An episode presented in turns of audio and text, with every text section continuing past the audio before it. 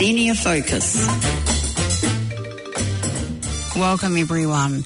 I'm Anne Marie Curry. I'm your presenter for this session and we've been talking in the last session about the Writers' Festival, which was quite an exciting event. And I did, on reflection, think it was almost a seniors festival because when you looked around the audience, a good two thirds to three quarters were definitely seniors, definitely likely to be 65 plus, and a lot were 80 plus. So um, it was very, much a reflection of what um, we could expect a number of events to look like in the future when our senior population is going to be at least a quarter of all Aucklanders. That's something that uh, some of our uh, decision makers are yet to actually take on board fully when to planning services and uh, resources and so on.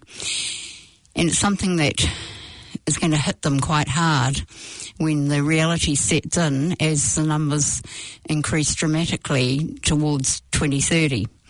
Now, today I want to talk about navigating seniors. I want to talk about um, the journey across the lifespan for seniors. I want to talk about um, preparing for that journey and some of the issues that arise because we've never had large numbers of seniors in our society before like this and every country on the planet is actually having to cope with this. Uh, in Japan, they have, of course, got the largest senior population of any country in the world, and they seem to cope um, remarkably well, uh, but they haven't got everything right either. They are ahead in the use of robots, and they're a society that does. Uh, extend caring to people. I mean, it's a very caring society overall um, in terms of people on the street uh, are very courteous and polite, and people will go out of their way to give you directions and help you find things and places. Uh, and so they have lots of seats, and they specialise in having pocket parks, which are very good rest spaces for seniors moving around because there's uh, perfumed plants, there's bright coloured plants, and comfortable seating. So these kind of by pocket parks, I mean uh, something about the size of a, mm, a, a, small bedroom to a medium bedroom. Nothing like a sports field or a place where you can wander around and do laps or anything. No, this is just a a gap between buildings on a street corner kind of thing, but it breathes life into the city and it uh, is a rest space and a breathing space for people when they're on the move. So we could do with more pocket parks as we intensify in our city, as we have more and more high-rise buildings and, and even intensify in suburbs. We could do with more parks. So um, expect to see these in your neighbourhood because this is part of uh, placemaking, which which is being supported locally uh, at the council level. And I know that Panuku, the commercial arm of Auckland Council, have been involved in some of these developments. I also know that Kāinga Ora, um, in its housing developments, are looking at pocket parks and having uh, some places for people to have recreational space, not not large sports fields, but um, a place where you can kick a ball around or play catch or something like that, uh, so that children without backyards are actually catered for. So when it comes to seniors, of course, seating is really paramount. And I've noticed that in some parts of the city, we have interesting seat furniture called street furniture. Um, interesting uh, that Victoria Park has a wonderful curved bench uh, that is an indigenous uh, work of art. Uh, Ngāti Whātua have supported, but it's actually uh, something that's very beautiful to look at. It's very satisfying with its curved shape, but at the same time, it um, allows quite a large group of people to sit at one time. And I've noticed that there are more and more groups of seniors going out on buses for bus trips and so on, using the public transport together.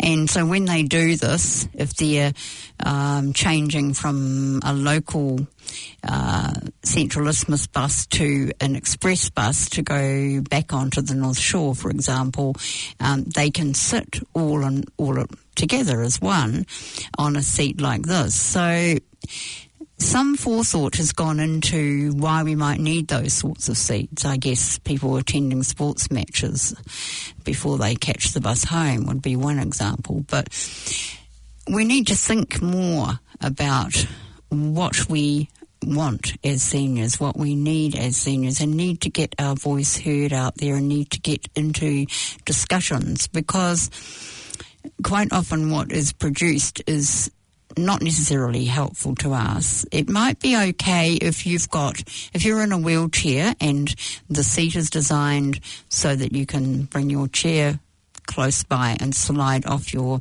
wheelchair onto the seat, to have a breather from your chair, or um, allows your caregiver to sit beside you.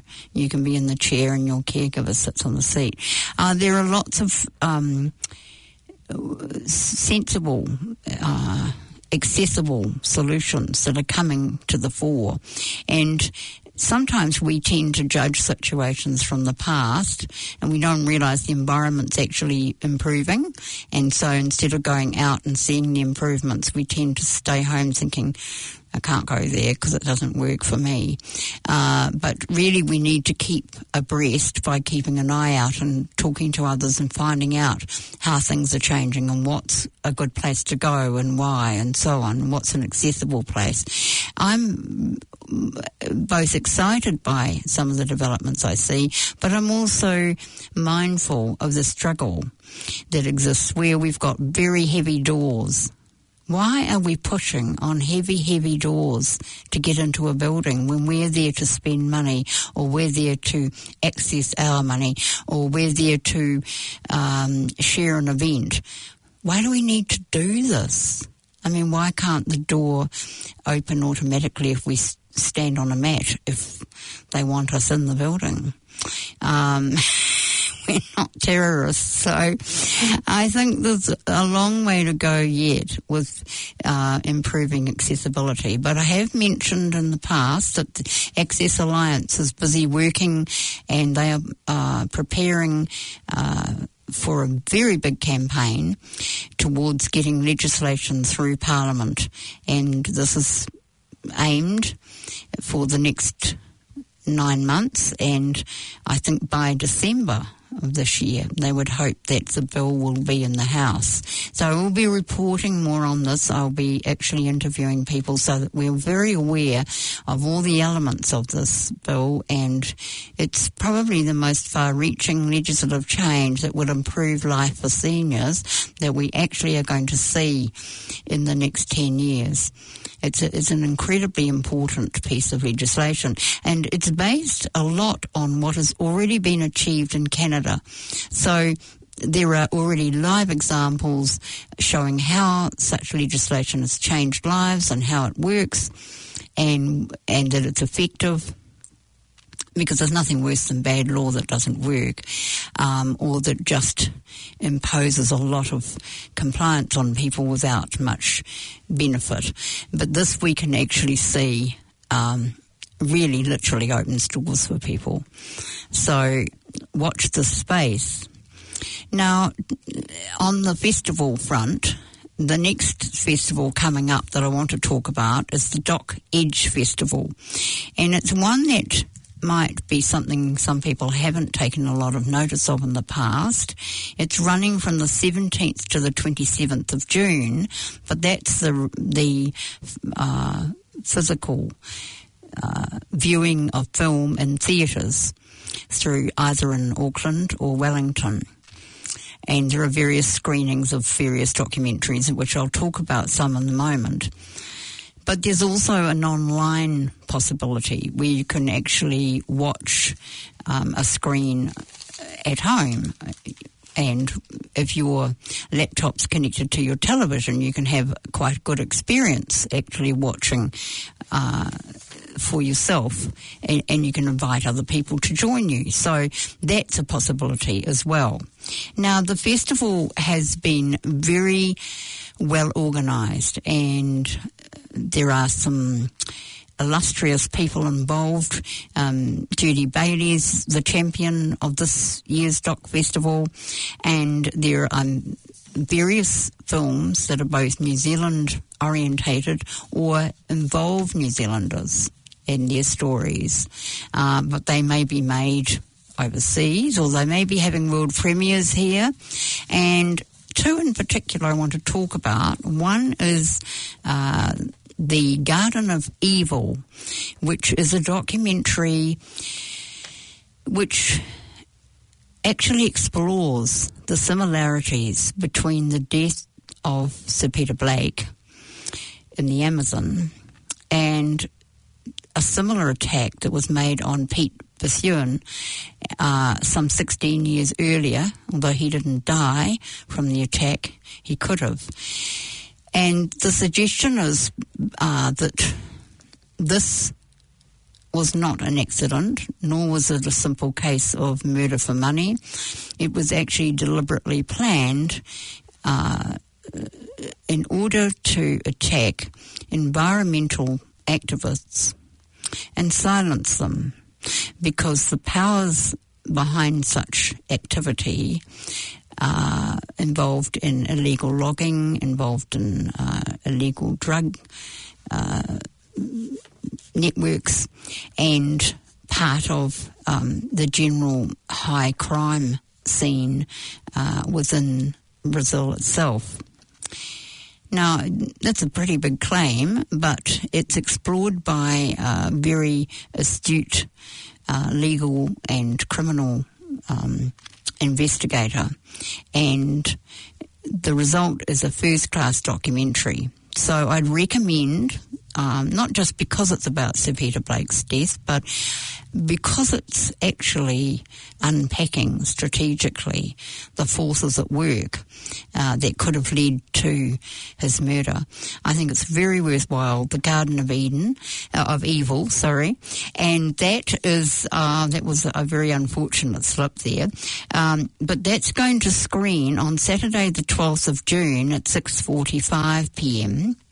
And I think that's at the Sky City Theatre and you'll be pleasantly surprised to know that tickets for seniors are $17. They're at a cheap rate and I would recommend that you get in because uh, you know there's only that one screening uh, in Auckland now another one that I want to pick on is the High Tide Don't Hide film which is about climate change and the youth's reaction their organising uh, activism, their authority, their awareness, uh, what they present as a their own steep learning curve in the process of unpacking climate change. And this is a world premiere. So it's screening in Auckland on Friday, the 11th of June at 6 p.m.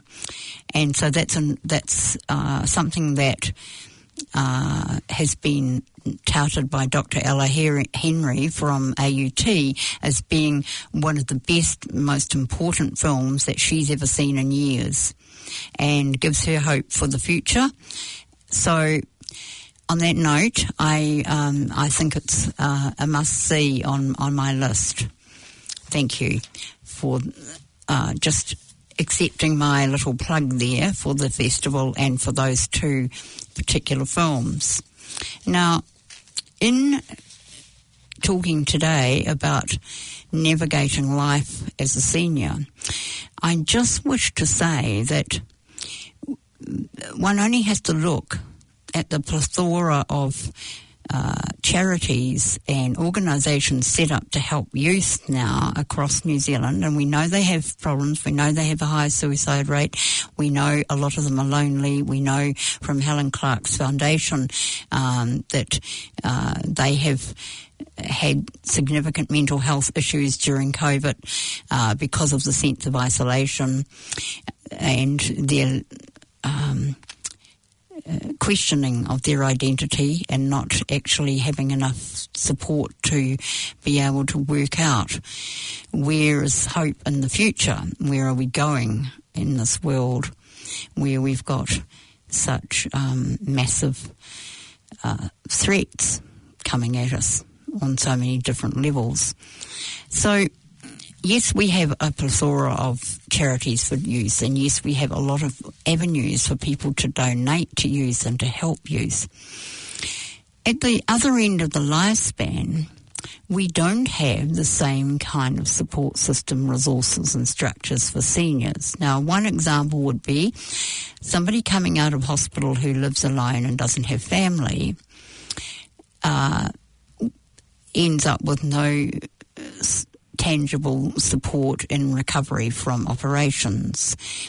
Why? Well, the GP may uh, refer them to uh, a needs assessment service operated by the DHB, but the DHB sends a letter to them saying, Oh, we can't actually assess you for at least six months. So in the meantime, here's a list of agencies that provide support. Now, if you have the money, you can pay for someone to come in and help do shopping, or you can pay for someone to um, help lift, climb on ladders, change light bulbs, do your windows, uh, clean your floor. Things, things where bending, lifting, climbing are difficult uh, following surgery. Yes, at a price. All of these things can be done.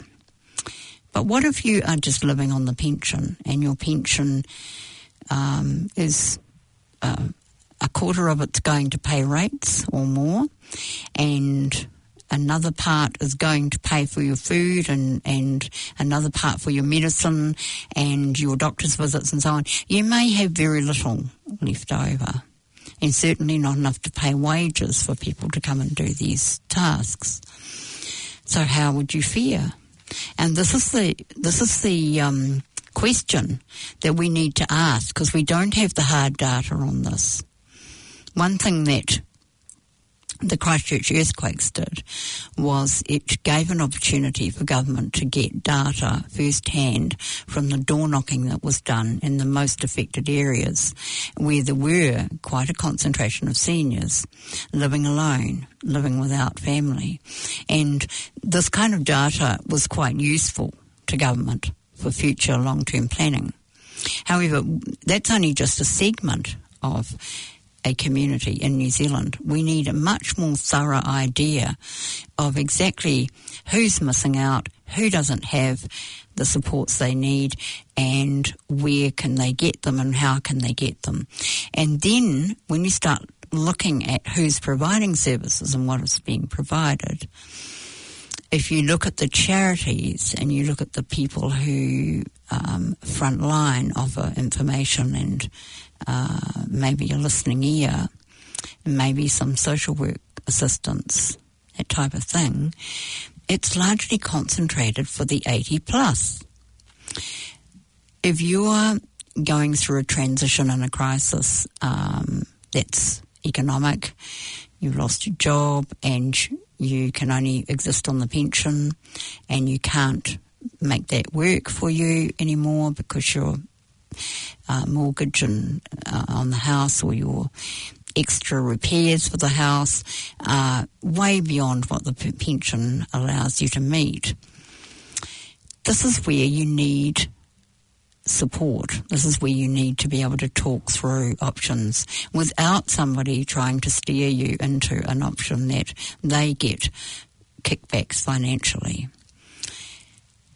It's difficult if you ring helplines, if you ring counselling lines, or um, you know, even even talk to your community constable, or you know, whatever agencies in the community you reach out to first, you're likely to be talking to someone who's much younger than you, who hasn't actually navigated uh, across transitions in senior life, and who has had little uh, contact with seniors, who doesn't have a very wide perspective. So they may have a very narrow view of what it, what decisions could be made in a life of someone in your circumstances. They may tell you, oh, well, you should sell your house and, and go and live in a retirement village. As though that's a magic answer to your financial circumstances. Of course, um, it's a very huge issue to sell your house, and at the same time, it may mean a loss of your friends and your contacts in your neighbourhood because you may not find the retirement villages in your neighbourhood. There may not be any around the corner. And it's giving up control. It's actually going into a place where you have a license to occupy, but you can't have full control over exactly what you do in that place or exactly what you have in your garden. You may find that you're not even allowed to plant things in your garden. You're only allowed pots on a deck or something. Whatever um, restrictions are there, they will be real. And, you know, you need to really think about how much control is important for your well-being. Certainly there's a lot of evidence that if you stay in your own home, and extra supports can be provided when they're needed, then you're going to actually live longer and you're going to fare better. So, despite people saying, oh, well, you can beat loneliness by going and becoming part of a community of seniors in a retirement village, you may be very lonely in that village. It doesn't guarantee you uh, the interaction of the sort that you want necessarily. So it's not a panacea for everything. Staying in your own place might well be your best option, but who's going to help you stay there and who's going to uh, help you fight those battles to um, have more control over your financial situation? I know lots of people worry and they worry intensely about whether they're going to be able to meet their rates bill next year because the rates rises are quite steep this time. They worry about um, what happens when the next thing breaks down. Uh, the locks, uh, ja- the key jams in the lock and they have to get a new lock for their front door. A call out and a new lock would set them back $300 and it's got to be paid immediately on the spot. And then what happens if the washing machine breaks down and it's electronic, it's too expensive to get it fixed? You would be better to actually buy a new machine. There are I, there's countless examples I could just keep bringing up, but there's also the fact that you've, you're faced with a lot of choices because often what you go to replace an item with, you've now got instead of just one choice, you've got maybe a dozen different choices, and some are future proofed, some are linked to more sophisticated wiring in your house, which you haven't got, or uh, more sophisticated gadgets to operate so you can turn them off and on from a distance. And then you wonder, will you forget to do this, or if you have turned them on or turn them off? You know, how much do you want to burden yourself with a whole lot of extra decisions and things to worry about. I think this this is all part and parcel of coping with change, of course, but change uh, that on a scale that's quite intense that you haven't had to deal with for previous tens of decades. So it makes it a challenging time. Sometimes you need breathing space and a sounding board to be able to just set out now what are the possibilities here? If I did this, what what what then? And often when we're doing the thinking by ourselves, we don't actually canvass the whole gamut. Our mind cuts off because we have some emotional reaction. Oh, this could hurt someone, or this could allow me to be scammed, or this could open um, the opportunity for um, more change that I don't want. So we cut off that option without really fully considering it and then bounce on to the next thing. If we're working with somebody who's a counsellor, a social worker, or um, even a volunteer that's got a very good listening ear, that's working for an agency that cares about seniors, we can actually take time with such a person to explore what these options actually mean without getting frightened or without getting overreactive, without dismissing options quickly. We can really go into getting a sense of exactly what we need to do and what what would happen next if we did them and think through so that we've canvassed things thoroughly so when we actually do take the step that we take next, we know that we're confident we're doing the right thing. We're not actually going to be questioning out what we're doing and thinking, oh, maybe I shouldn't have done it uh, so many nights later. So I'm very delighted to tell you that there are some people starting up organisations that are helping seniors and in this way, um, I do see some light at the end of the tunnel. I do see some new things happening on the horizon. So we will report more on, on these developments in future programs. Meanwhile, I hope you're all keeping warm and coping with a cold snap. So enjoy our New Zealand music of the month disc. And this is Neil Finn and Crowded House. People are like suns. Thank you for listening.